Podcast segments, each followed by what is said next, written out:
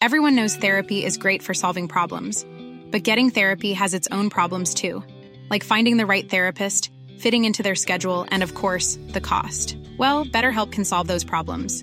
It's totally online and built around your schedule. It's surprisingly affordable too. Connect with a credentialed therapist by phone, video, or online chat, all from the comfort of your home. Visit betterhelp.com to learn more and save 10% on your first month. That's BetterHelp H E L P.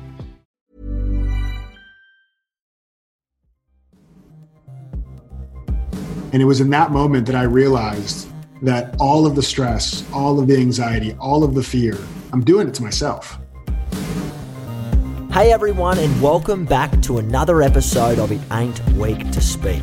My name is Sam Webb, and this show is dedicated to ending the stigma around mental health through community, connection, and the hard hitting truth. I'll be speaking with guests from all over the world about life to inspire and to educate people to speak up so that we can save more lives. Thank you for joining me on this journey.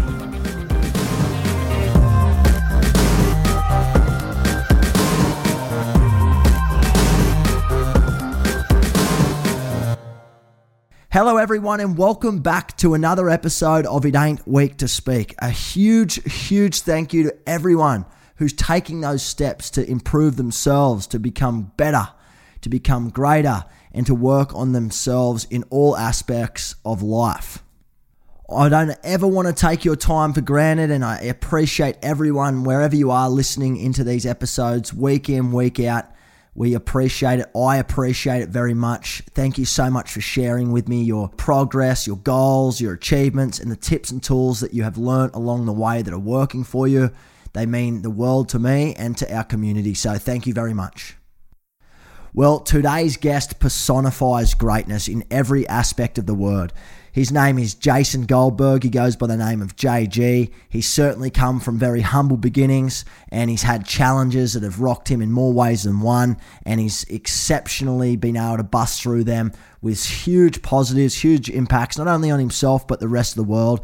He's an award winning entrepreneur, a TEDx speaker. He was a former rapper who opened, believe it or not, he used to open for the Wu Tang Clan. Yes, really. And he was previously 330 pounds in weight and has since lost 130 pounds despite his love for bacon.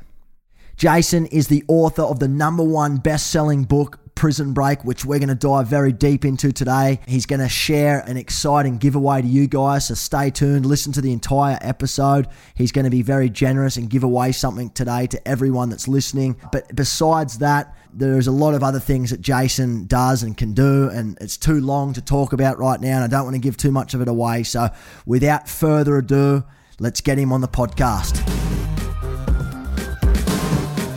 I'm actually sitting here with JG, Jace, Jason Goldberg, mate. Thank you very much for giving me your time. I can't wait to have you on the show today and talk all things prison break, your TED talk, how on earth you lost so much weight in such a short period of time, and everything else, mate, that you've accomplished and that you're up to now, mate. Welcome on to the show. Dude, I'm, I'm so honored to be here from the first time you and I met. And it was like we clicked and we went deep right away. There was no like surface bullshit. It was like, if we're going to meet and we're going to talk, let's make it count. And so I'm excited to do that here too, man. I feel like it's the same. You know, we're on the same level when it comes to having conversations on a deeper level and getting a better understanding about each other and what we're up to and how we're making a difference and how we can support one another on our journeys as well, mate. But on that, let's just talk about some of the personal stuff. How on earth were you singing alongside Wu Tang Clan? How did that all come about?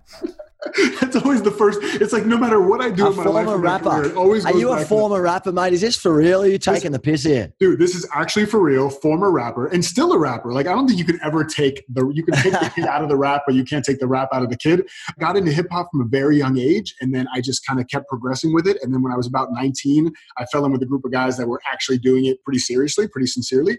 We got into it, and then basically we were like kind of the go-to rap group in Orlando, Florida. That's where I'm, I'm from. And yeah. so when big acts would come into town, we would be the ones that would go and open up for them. And so Wu Tang was one of those. And I've just always been a Wu Tang fan and a hip hop fan. So that was like that was next level, man. It was it was a legendary time. What did that feel like, mate? Opening up for the Wu Tang Clan. Surreal? It's no different than what I do now, really, man. There's just something about being able to know that you're affecting people, whether it's entertainment or it's like life changing stuff, whatever it is. And it was actually really less about Wu Tang for me and more about just like being on the stage for an audience that just really wanted to hear what I had to say. Right. Even if mm-hmm. it was rap, I wasn't doing a keynote speech, but like they were just entertaining. and I just like my entire life, and I'm sure we'll get into this, my entire life, like being able to entertain other people was a way that really helped me feel kind of enough and, and so like it was always just how can I get that feeling more and more, making a difference for other people? How can I do that more and more? And I appreciate you sharing that because I noticed in the language and the way that you write, especially in your book, which we'll definitely talk about, you do always come with a bit of a comedic spin to things, don't you? And that and that's what you normally lead in. And is that something that you've just genuinely been interested in your whole life, and it comes from a sacred place? Is it? Did it start when you were young? Where did that all come from, man? If you don't mind me asking. No, totally. I don't mind you asking anything. And to me, it's really interesting that comedic perspective, that comedic direction, that was born almost entirely from pain. Because growing up, I was raised by a single mother. I'm an only child. My father left my mom when she was pregnant. Never seen him, never met him. He could walk by me on the street. I wouldn't even know who he was. And so, from a very young age, I think I was trying to fill some kind of a hole to feel enough, right? To not feel abandoned, rejected, whatever it was. And I noticed that when I made people laugh, I felt this sense of love. I felt this sense of acceptance. And so I was always a kid performing for my family and like doing little, you know, shows and songs and, and whatever as a kid. And I was the class clown, like from a very, very early age. And so it came from a place of pain and wanting to be enough. And then I was able to, somewhere down the line, take that kind of shadow and make it into a gift and realize that comedy and levity, it's not even comedy necessarily like telling jokes, but levity, humor, bringing lightness to a situation not only helps us to deal with the situation, but it actually helps people to learn better. And so I, I've always just had this comedic spin because I just wanted to feel like I was making a difference. I wanted to feel the love and acceptance on kind of the pain side. But then I also really wanted to make a difference for people. And I realized that comedy was what kind of lowered people's resistance so that they would actually be open to hearing whatever the message is that I was trying to share. that makes sense. Yeah, mate, absolutely. And when you add a little bit of comedic spin to something maybe that's a really heavy, hard felt topic, it's almost like you build an instantaneous relationship with someone over trust. It's like the barriers are broken down, aren't they? When you can sort of get someone to laugh. Would you say that statement's true? I totally think that because here's the thing, dude, is we're empathy machines. Every time we meet somebody, we're immediately saying, is that person like me or not like me? And if they're like me, I want to be in your world. If they're not like me, it's either like I'm going to keep my distance or I'm going to run away because you're totally somebody I can't be around, just empathetically.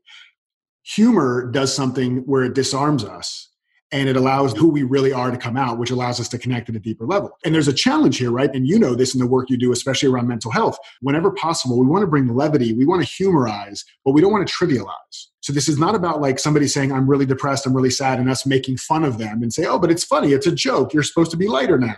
We don't want to trivialize what people are feeling. But what we want to do is we want to look out for the moment where somebody has lowered their resistance enough that a little bit of levity can have them take a deep breath and realize, okay, maybe this is something I can work with after all. Maybe it's not as heavy as I thought it was. That's really, really well said. And there is a fine line there, isn't there? Between putting too much of a spin onto it where it's almost making fun of someone and then trivializing. Yeah, mate, it really, and it's important to know those boundaries and where you draw the line and stuff like that. And I'm sure with years of doing this, mate, and unpacking your own challenges and journeys along the way, which we're going to talk about shortly, it's really allowed you to see more than just making people smile and making people laugh. There's a lot more to it, isn't there, than just getting someone to giggle? It's the chain of events that come with that. Dude, at the end of the day, it's really safety. If somebody mm. feels safe, doesn't matter if you do that through humor, through compassion, yeah. through physical touch, through words of affirmation, whatever the thing is, if people feel more safe, a lot of the problems that we have in the world, I think, right now, from mental health stuff all the way through to suicide and everything in between, I think if people really feel like they have a safe space to fall apart, and I think yeah. that that's a lot of things that we don't have, especially I think it's this really for men, depending how you were raised. Even thinking about it being safe to share those kind of feelings and emotions with other men no, that's not a masculine thing to do. I remember being somebody from a very young age who was very in touch with my emotions and my feelings, and remember having people that I was friends with in high school call me a fag. Like, why are you mm-hmm. such a fag? And so it's drilled into my head from a young age and in, in a teenage years that sharing your authentic emotions with other men makes you less of a man. Now, I had it in a little vacuum. I can't imagine people that have like families and friends and society mm-hmm. and everybody telling them constantly, no, no, you're a dude. You don't talk about that shit. That's terrible, man. And then it leads to all this shit that we're dealing with now. Yeah, it resonates very well. You and I both have done TED Talks. I definitely want to hear more about yours and you've got so many views on it, which is outstanding, mate. So you're spreading a good message. But the one I spoke about on my TED talk in New York was around exactly that conversation, breaking the burden around masculinity and creating safe spaces for people to turn to when they need to open up. And if you don't feel safe around someone, you're probably never going to open up and tell them how you're feeling on a deeper level because it's just not that you don't trust the person, it's just that maybe you just don't trust the space. The space isn't inviting, you know what I mean? So I always challenge people if they can become the safest person possible so that people can open up to them and share with them on a deeper level how they're feeling and what they're experiencing. And I think that could be the difference and a conversation that could change someone's life. You nailed it, man. Really creating that space where if you can be a safe person, that's, I love that you said that. If we can all go out in the world and say, how can I be 5% more of a safe space for people to land? I think that would have an incredible ripple effect in our world. Definitely. And it's that's the sort of spaces where people need to turn to so that they do feel accepted and they don't feel weak and they don't feel like they're being judged. It's trying to reframe that conversation, but first of all it starts with us. I think we've all got the responsibility to create those safe spaces for people around us. But mate, talking about the humor again. So when you turn to humor and from the pain side, right? Did you ever have any like come downs or moments of where you weren't in a time where you were making people happy or you couldn't make people laugh and use your comedic edge? Would that ever have a negative ripple effect on yourself, you know, during quiet times and times when you're alone? What was the rebound effect like? Here's the challenge, man, is that the reason that the humor becomes a shadow is when it's no different than a substance, right? Humor can become like a substance and then you can abuse that substance. And so if I'm constantly using humor to get people to love or approve or accept me, and I've never loved or approved of or accepted myself, then any moment of quiet is a moment for the hole, the gaping hole to open back up again. And then it's, I have to go make somebody laugh or I'm not enough. And you'll see this with professional comedians. I'm not a professional comedian, but you'll see this. Some of the biggest professional comedians in the world are the most depressed people in the mm-hmm. entire world. Like literally, they have just the most depressive lives because they use that humor as an outlet to externalize their pain and to externalize their healing right? And no judgment on them because obviously I've done it myself. And there are still times that I do it. I will absolutely say there are still times when I do that. It's just part of the human experience. What I recognize now, though, is that I recognize that I can't fully do that for others unless I'm doing it for myself first. So it was a beautiful gift for me to recognize that in those quiet moments, I actually there were no quiet moments. I would run from the quiet moments because the quiet moments were what showed me what I needed to work on. So it's like, no, no, no, mm-hmm. fuck that. We don't have time for that. Let's stay busy and do something for other people so that we can we don't have time to focus on our own thoughts because they're just too overwhelming right now. I can't deal with them. I can resonate on that front. I used to run a lot, you know, when I was dealing with a lot of pain. Not so much comedy on my end, mate, but yeah, I used to run a lot. I used to run away from things. So appreciate you sharing that. And talk about the journey that you're on. I mean, I've read your book, Prison Break. You mentioned a, a number of times through the book, it took three decades for you to really get to a stage where you, you learn all of this, you know, self leadership and everything else that comes with that. What was the trigger point for you? What was that game changing moment where you said, holy shit, I'm just going to do this. This is now it makes sense. This is why I'm doing what I'm doing. I think there's a lot of those moments. In chapter one, I kind of write about the moment. The name of the chapter is The Day the Universe Cut Me Off. At the peak of my professional success in my corporate job. So I'm like in my mid late 20s, making well over six figures in a corporate IT job, have the house, have the car, have the wife, have all the things that are supposed to make us happy. And I was also at my highest physical weight that I had ever been in my entire life. So I was 330 pounds. 330 pounds? And I'm six foot one. I'm a tall guy, but even still, that's morbidly obese. I was about 40% fat, like a baby. Like I was literally 40% fat in my body. And I was dying a slow death, man. And it's, you know, not just the physical component, but I had so much stress and so much anxiety and so many bouts of depression and suicidal thoughts, you know, all the way into my mid 20s. And I had had these wake up calls along the way. It's not like I didn't think something was off. I just mm-hmm. felt like that's just the way life is. I'm just an angry person. I'm just a depressed person. I'm just a sad person. This is just the way it is. Deal with it. And when I had this moment that I read about in the book, this kind of moment with uh, an issue with my bank, with my credit card being cut off, there was just this moment where I couldn't run from the truth anymore. Like I had taken such little personal responsibility for the way my life felt, the way I looked, the way I thought, the way I spoke. There was no personal responsibility. It was always like you're a victim in that. Yeah, yeah. It's everybody else's fault but mine.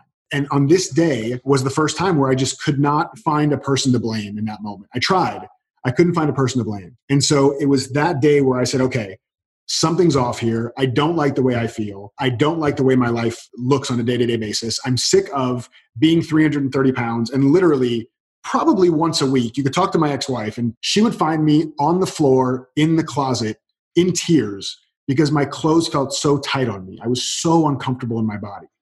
And so imagine that, like, before you leave the house, you have to get over snotty face tears because you feel so disgusting about who you are and the way you look.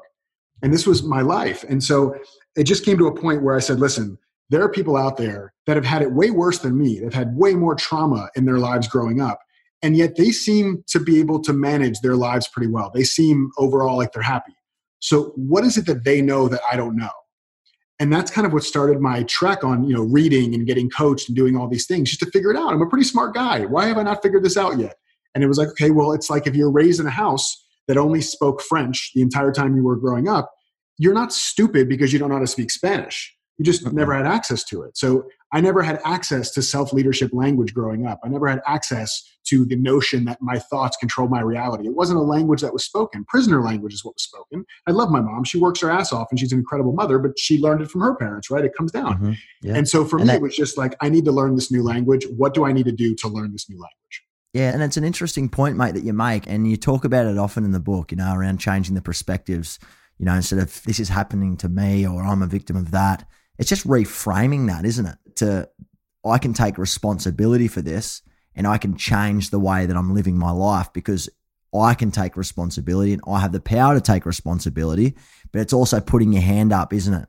And saying, I have been a fuck up or I haven't been doing things right and I am going to put my hand up and say it's my fault now.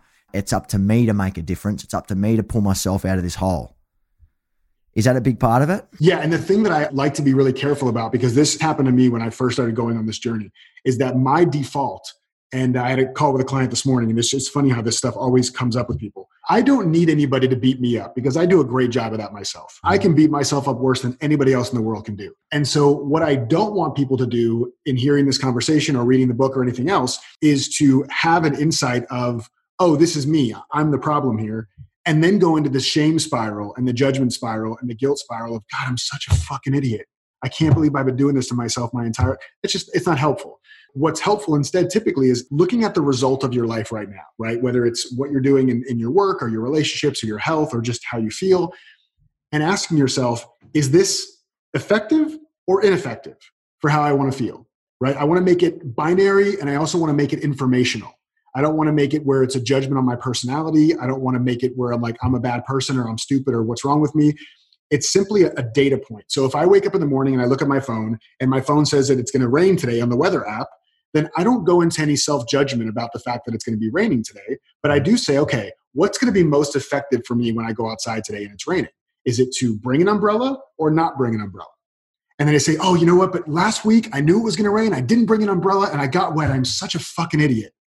You wouldn't do that. You would just say, oh, yeah, it's going to rain today. I'm going to bring an umbrella that's a more effective way to move forward. So that's overly simplifying, right? When you're really in the shit, it doesn't feel as binary and easy to make that decision, but it really is that simple. That's the way the system works. If we can just look at what's more effective than what we're doing now and start moving in that general direction, you don't have to make massive changes overnight. You don't have to like disown your entire family and move to an ashram in India. It can be much smaller little things you do on a day by day basis.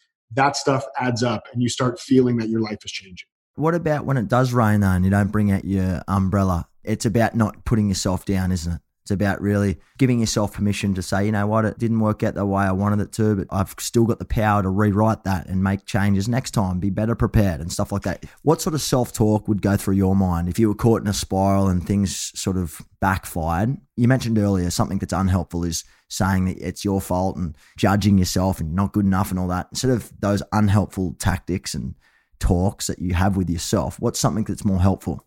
Yeah, there's there's so many things here. Depending on on on what you're going through, there's so many things. That the number one thing though, and this is from work with mentors and people like Byron Katie. I don't know if you're familiar with Byron Katie's work, but love Byron Katie's work. She's amazing. And this is really about not being in resistance to what it is you feel right? Yeah. That's the number one thing. Like if you were to walk up to somebody on the street without saying anything, and you simply just said, Hey, can you please just put your hand up like this? And they put their hand up and you say, Is it okay if I touch your hand? And they go, Yeah, sure. And they have their hand up and you take your hand and you push it against theirs, they're going to push back without you saying anything. Naturally, when you push against their hand, they push back. They're not going to just let their hand go, they'll push mm-hmm. back. Mm-hmm. That's the way it works when we have these thoughts that tell us we're dumb or we're stupid or it didn't work out the right way, so we must be idiots.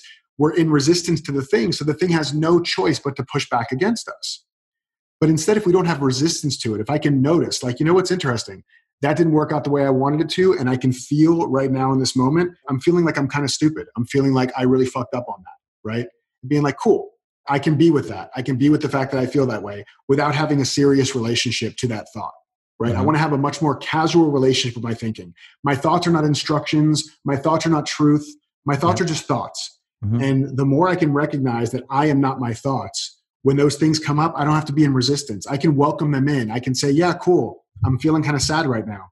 Awesome. Sadness. You're allowed to be here. I'm feeling happy right now. Happy. Happy. You're allowed to be here too. Like we spend so much time trying to grab and hold on to positive emotions and push away with all of our might negative, quote, negative emotions. Mm-hmm. But if we actually just welcome them all in and none of them had to be here and none of them had to go, they could be in our aura. One of my mantras is present but irrelevant.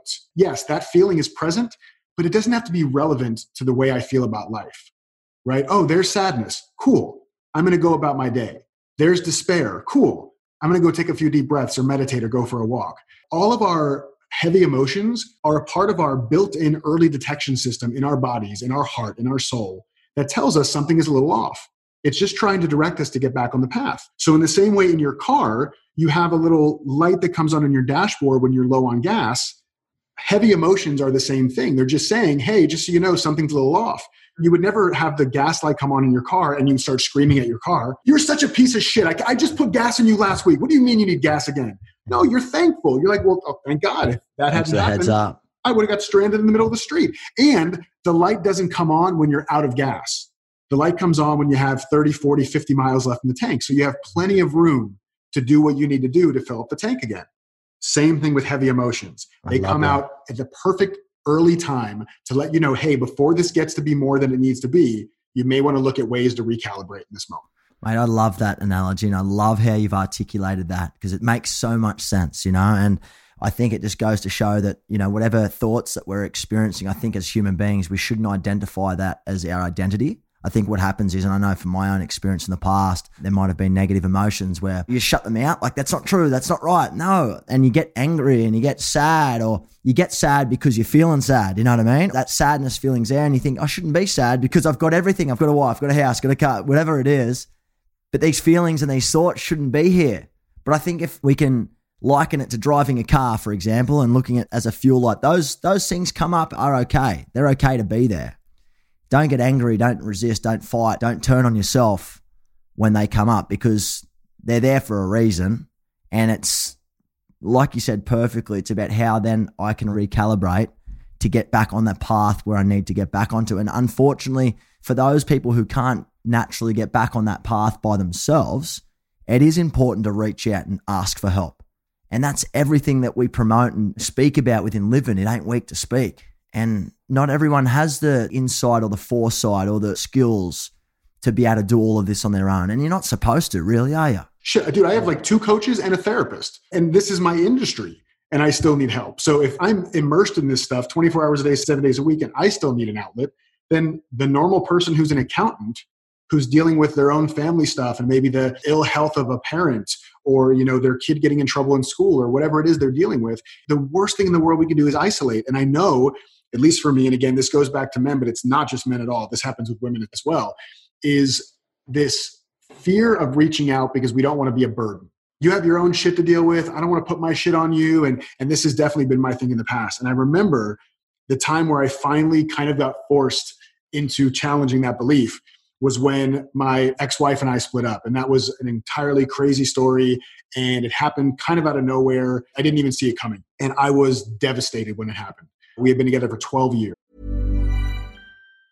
If you thought the only way to get a more defined jawline with natural looking results was through surgery, think again. Juvederm Volux XC is a non surgical injectable gel filler that improves moderate to severe loss of jawline definition and can help you achieve natural looking results with little downtime. Even better, this improved definition lasts up to one year with optimal treatment. No maintenance required. Improve jawline definition for a smooth, sculpted look with Juvederm Volux XC. For important safety information and to find a licensed specialist, visit juvederm.com. That's J U V E D E R M.com. Not for people with severe allergic reactions, allergies to lidocaine, or the proteins used in Juvederm. Common side effects include injection site redness, swelling, pain, tenderness, firmness, lumps, bumps, bruising, discoloration, or itching. There's a risk of unintentional injection into a blood vessel, which can cause vision abnormalities, blindness, stroke, temporary scabs, or scarring. Talk to a licensed specialist to find out if it's right for you. Ryan Reynolds here from Mint Mobile. With the price of just about everything going up during inflation, we thought we'd bring our prices down. So to help us, we brought in a reverse auctioneer, which is apparently a thing. Mint Mobile unlimited premium wireless. Ready to get 30, 30, bit to get 30, bit to get 20, 20, 20, bit to get 20, 20, bit to get 15, 15, 15, 15 just 15 bucks a month. So, Give it a try at mintmobile.com/switch. slash $45 upfront for three months plus taxes and fees. Promo rate for new customers for limited time. Unlimited more than 40 gigabytes per month. Slows. Full terms at mintmobile.com. Quality sleep is essential. That's why the Sleep Number Smart Bed is designed for your ever evolving sleep needs. Need a bed that's firmer or softer on either side? Helps you sleep at a comfortable temperature? Sleep Number Smart Beds let you individualize your comfort so you sleep better together. JD Power ranks Sleep Number number 1 in customer satisfaction with mattresses purchased in-store. And now, save 50% on the Sleep Number limited edition Smart Bed for a limited time. For JD Power 2023 award information, visit jdpower.com/awards. Only at a Sleep Number store or sleepnumber.com. Since 2013, Bombas has donated over 100 million socks, underwear, and t-shirts to those facing homelessness. If we counted those on air, this ad would last over 1,157 days. But if we counted the time it takes to make a donation possible, it would take just a few clicks. Because every time you make a purchase, Bombas donates an item to someone who needs it. Go to bombas.com slash ACAST and use code ACAST for 20% off your first purchase. That's bombas.com slash ACAST, code ACAST. and I was just completely, just totally devastated. And my first inclination, first inclination was go figure this out on your own. Don't reach out to anybody. Don't lean on anybody. You're a burden. They're not there to be your person. Immediately, that was my first thought. And then I realized very shortly thereafter, within a couple days, I wasn't going to be able to do it on my own. It was too heavy to hold that burden all by myself. I couldn't do it. And so I challenged myself and I reached out to four of my friends, people that I know I can trust and I know would be there for me and would probably love to be there for me if I gave them the chance. And I called them and I said, listen, this is what just happened. And I'm realizing that my default mode of being an isolationist is kicking in. And I am going to feel like a burden every time I reach out to you. But my commitment is that I'm going to reach out to you if you are willing to help. Are you willing to help? And what do you think all four of them said? Of course, man. I'd love to help. I'm here. Tell me what you need. I'll listen. They dropped everything for me. I wasn't a burden in the slightest. But I, I had to go first. I had to put myself in that vulnerable position of saying, I know I need help and I'm afraid to ask for help because I don't want to be a burden. Like I said, what I was actually feeling, which gave them the chance to say, You're never a burden. As many times as you've been there for me, it's a joy for me to be there for you. Like people in your life want to support you. Don't rob them of the gift of supporting. Amazing, mate. Absolutely amazing. And I think that, again, just goes back to play on the same discussion that we just had a moment ago about the thoughts. You know, that burden, that is a thought, it's a feeling. It's not true. And so many people that are probably listening to this episode, you know, right now would feel the exact same way. They'd feel like a burden to reach out and ask for help. And the amount of people that would go, You're not a burden at all. Had you have reached out and asked, I would have loved to have helped.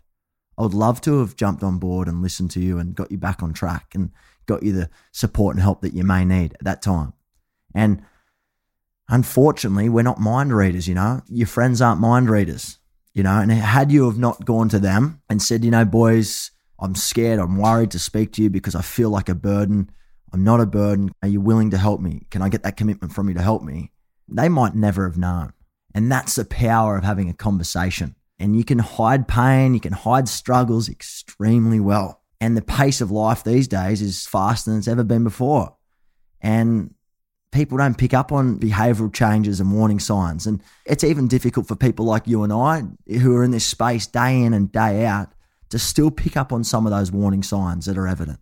Imagine what the normal layperson would be thinking that hasn't got the understanding around mental health literacy and warning signs and these really deep, safe discussions that we can have with people.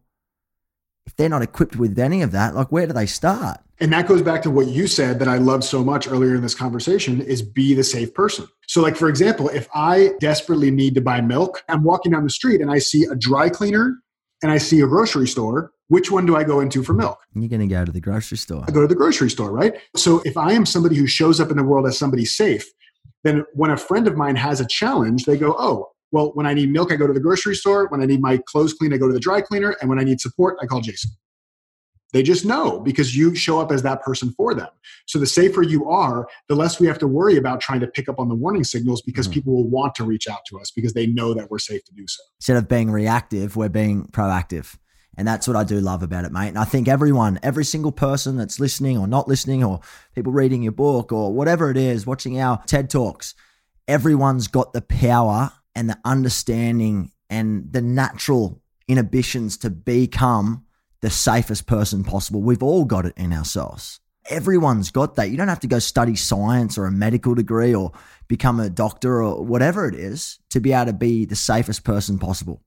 It all comes down to listening and being open and probably vulnerable yourself. For me to be a safe person, I had to be safe within myself too. You know, and what that meant for me was being open and honest with my thoughts and feelings with other people and showing vulnerability. Because if I wasn't doing it, how on earth could I expect someone else to do it around myself? So it all starts with me, and that's just the way I've tackled these things in my life, mate. But enough about that. Let's talk about Prison Break, mate. You know, number one international bestseller. Is that correct? That is correct. Yes, mate. How long did it take you to write this? Longer than it should have. It was probably the better part of like eighteen months that it took yeah. me to write it. Probably could have written it in half that time if I had dedicated more time to it. But yeah, it took about eighteen months. Wow, mate, it's insane. And how can people find this if they want to track you down? Yeah, so I'm actually going to give you a link where your listeners can get a free copy of it. So they get a free digital really? Copy, That's amazing. Yeah, and if they're in the States, I'll them, yeah, I'll ship That's... them a physical copy if they're in the States. But everywhere else in the world, you can download an audio or a digital version absolutely free. We'll give you a specific link just for your people. Wow. And mate, I noticed in here you mentioned a few times that you go back to this book quite regularly. Is that just to recalibrate? Yeah, my number one chapter that I go back to the most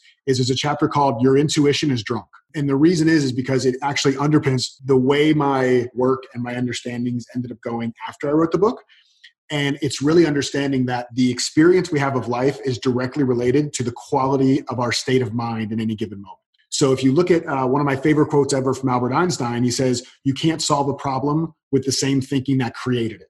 So if I'm really low or I'm really anxious or I'm really upset and I'm really pissed off about something, I can't solve the problem there. Doesn't work that way. I need to increase my level of consciousness in order for that to happen. I need to be able to rise above the situation to gain my faculties back, to gain my creativity back. Because no creativity exists down here on the bottom, creativity exists up here on the top. And so the reason that chapter was so powerful for me is because I use this analogy a lot. I, I have a lot of snow globes in my life. I love snow globes, which feels really weird to admit. It's like somebody admitting they're like a cat lady. But there's a really particular reason because snow globes are a beautiful representation of our lives when we're in despair or when we're in stress. When the snow globe is turned upside down and all this stuff is flying around, that's what life feels like life is just chaotic. Life's going crazy all around us, and we can't see our hand in front of our face. And it's like, this reminds me of my ex, and I can't believe my boss said this, and, and mm. why is my kid doing it? It's just like life just feels crazy. But here's the challenge that's not a problem. The problem is how we try to deal with the snow globe when it's shaken up. We think that it's our responsibility to take every single piece of snow and put it back down on the ground. That's our job. We need to run around in circles, and every single thing we got to solve. And then here's the challenge when you're doing that and you're running around picking these pieces of snow and putting them down on the floor, inevitably your feet are just kicking up the snow that you just put on the floor and it's all back up in the air again. Hmm. So you never actually get any reprieve. But here's the beautiful thing about snow globes is that when a snow globe is shaken up, there's only one thing you need to do for the snow to settle. You just put the fucking thing down. And the system is going to right itself if you give it 30 seconds or a minute. The snow is all going to settle on its own without me doing anything. And the reason that's so important is because I want us to all realize that the only evidence we have in life is that there's nothing we've ever been through that we haven't gotten through. Because we're here, you and I, having this mm-hmm. conversation mm-hmm. right now. There's nothing that's actually stopped me from living because we're talking right now. If I can be more mindful of the fact that everything that feels heavy and full of despair is temporary and isolated at best, it's not permanent, it's not pervasive, When you lose a job, it doesn't mean you're never going to find a job again. And it also doesn't mean that nobody will ever love you and you have to move in with your parents and you're going to be a piece of shit your whole life. It's not pervasive. It doesn't take over your entire life. It is temporary and isolated, just like our thoughts. And I bet I could ask any single person listening to this podcast right now, what was the thing you were stressed out about four Thursdays ago at 3 p.m.? No idea. No fucking clue. Because the system works that way. Stressful thoughts come up, and whether you take them seriously or not, at some point they go away. But in the moment, mate, they feel like they're not going away, you know, and that's why you almost kick into this autopilot. It's like rushing, trying to figure them all out as quick as you possibly can. Otherwise, it feels like, you know, they get to a place where they're unmanageable. How do you quieten down the, the snow globe, so to speak? Let it all calm down before you then go and try and make decisions or you look for the right solutions or try and problem solve. I feel like even for me, mate, that's one of the hardest things is to take that break and know that you don't actually have to solve it right then and there. That's one of the things too. Is I'll just say really quickly, people will read Prison Break or they'll see me do a keynote or something, and they'll come and talk to me afterwards, and they say, "Okay, I get it. Self leadership. This is amazing. How do I do that 100 percent of the time?" And I say, "When you find out, let me know." so the practices that I go back to, this is part of why the intuition is drunk thing is so powerful. Is how do you get somebody to sober up when they're drunk? You got to wait. Yeah, Maybe hydrate them. You let them yeah, get some yeah. rest, but you can't like force somebody to sober up. Nah. The challenge is, is that when we're in resistance to that fact, and somebody's sitting in front of us that we love, let's say it's somebody we really love, like our best friend or our partner or whoever, and they're super, super drunk, and we're like, here, just drink more water. Here, take a nap. Like, why aren't you getting sober faster? It doesn't help the situation at all. It does not make them sober any faster to be that attached to it. So one of the things that I do for myself, I have this thing that I call PBQs. PBQs stand for prison break questions. It actually didn't even make it in the book because it was something I developed after the book came out.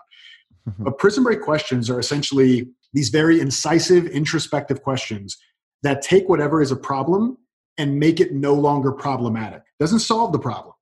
It makes the problem no longer problematic. So what does that mean?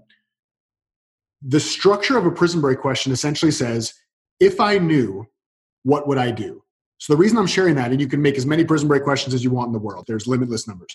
There was one day in particular, this is when I was still living on the East Coast, where I was feeling so down, just stressed, anxious. I was feeling depression start to come in, and I hadn't felt that in a little while. So that was scary because now it's like, oh my God, you did all this work, you wrote a book, you did all these things. Why are you still suffering? And it just become this like downward spiral of shame and self judgment and all this stuff and I'm trying to reframe and I'm trying to do all these things and nothing's working. And so I try to go for a walk and I'm like doing self talk and nothing is working. I am so stuck in this shit.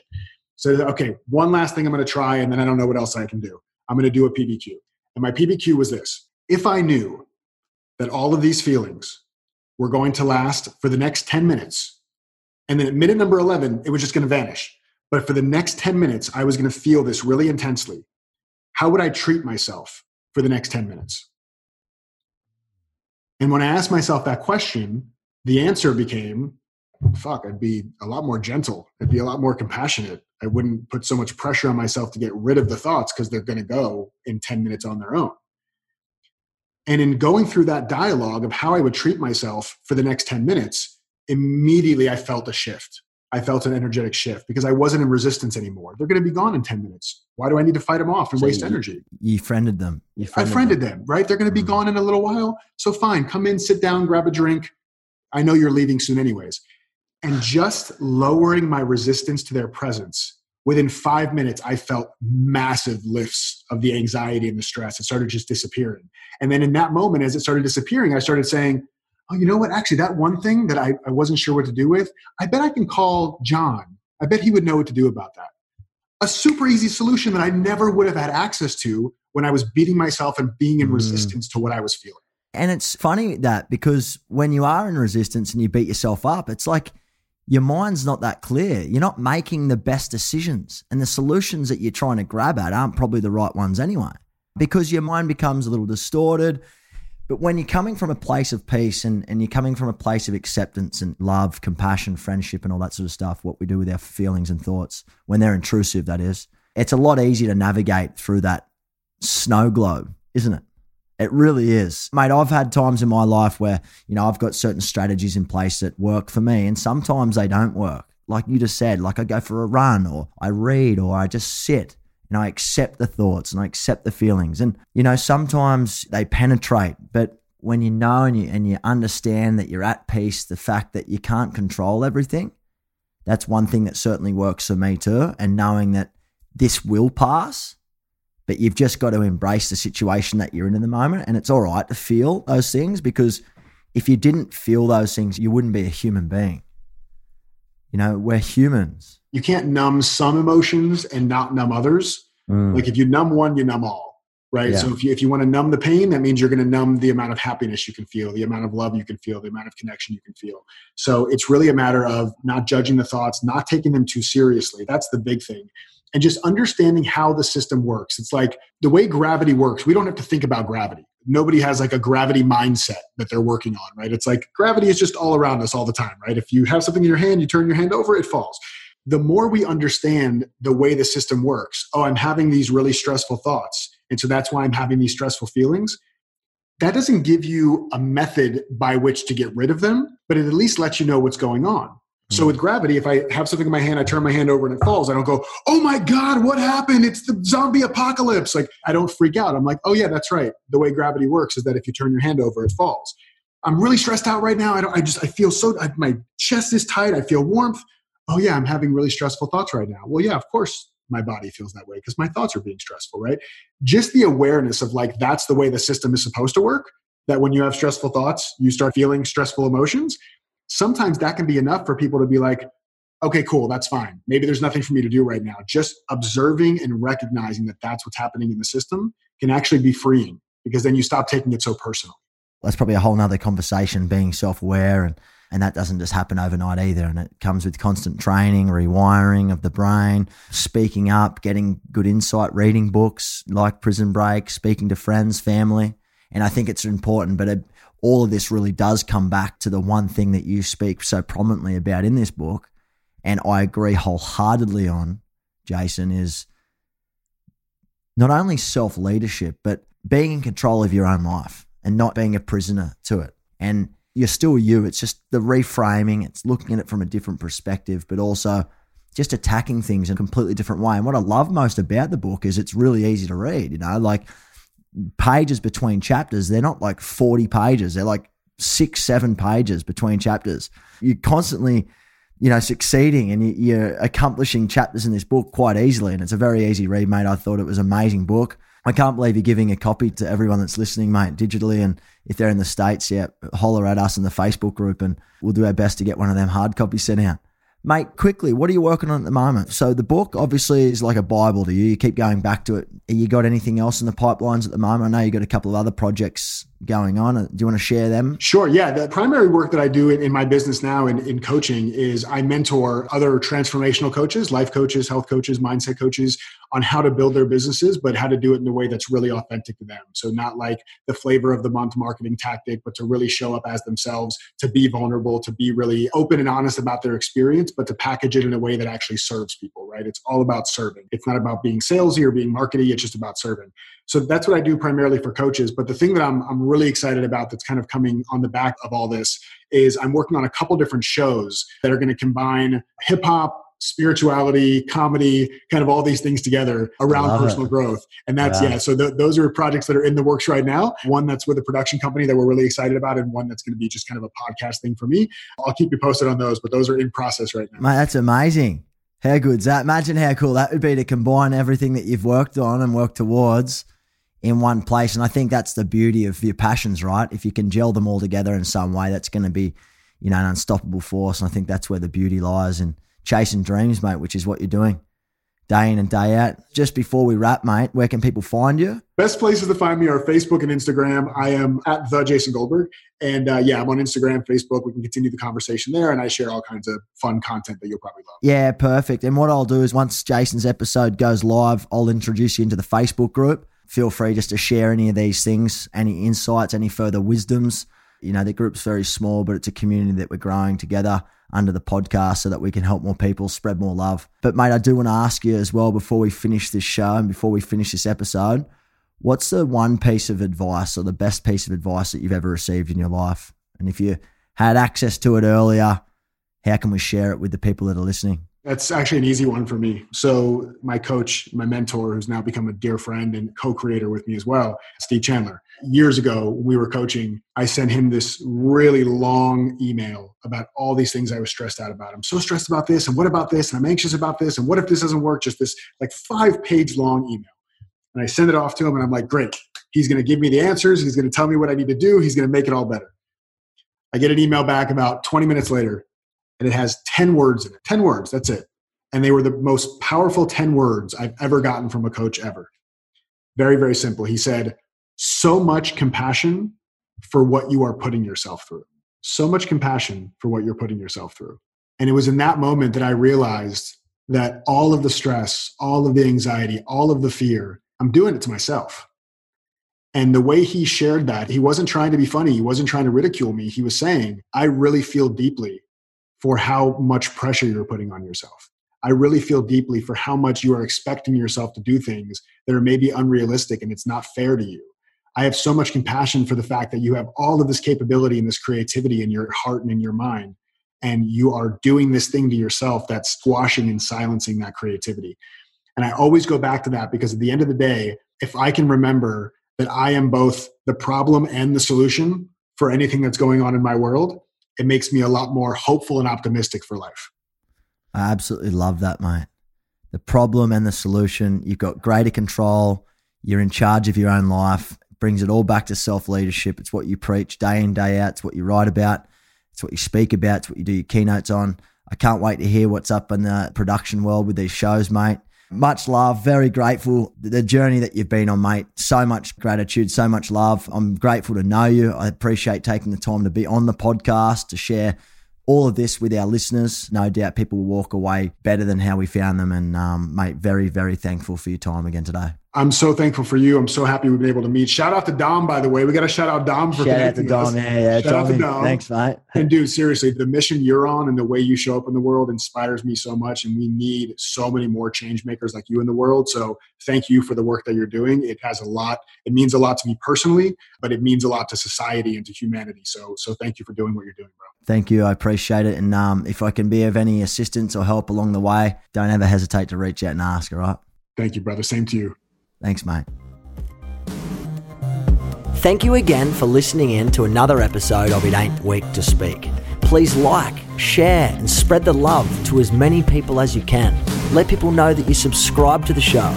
Don't forget to leave a review or a comment so that we can grow this community together because a conversation could save a life. If you want to continue this chat, please join me on the podcast Facebook group at livin.org. I can't wait to share the next episode with you, but in the meantime, stay well keep living, and remember, it ain't weak to speak. Thank you and have a top day.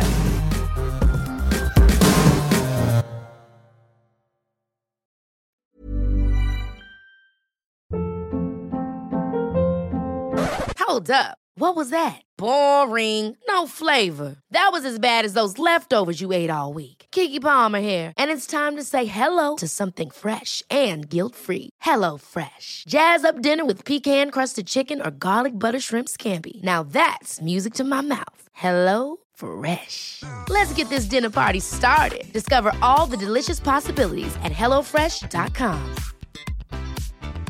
Planning for your next trip? Elevate your travel style with Quince. Quince has all the jet-setting essentials you'll want for your next getaway, like European linen premium luggage options, buttery soft Italian leather bags, and so much more. And is all priced at 50 to 80% less than similar brands. Plus, Quince only works with factories that use safe and ethical manufacturing practices. Pack your bags with high-quality essentials you'll be wearing for vacations to come with Quince. Go to quince.com/pack for free shipping and 365-day returns.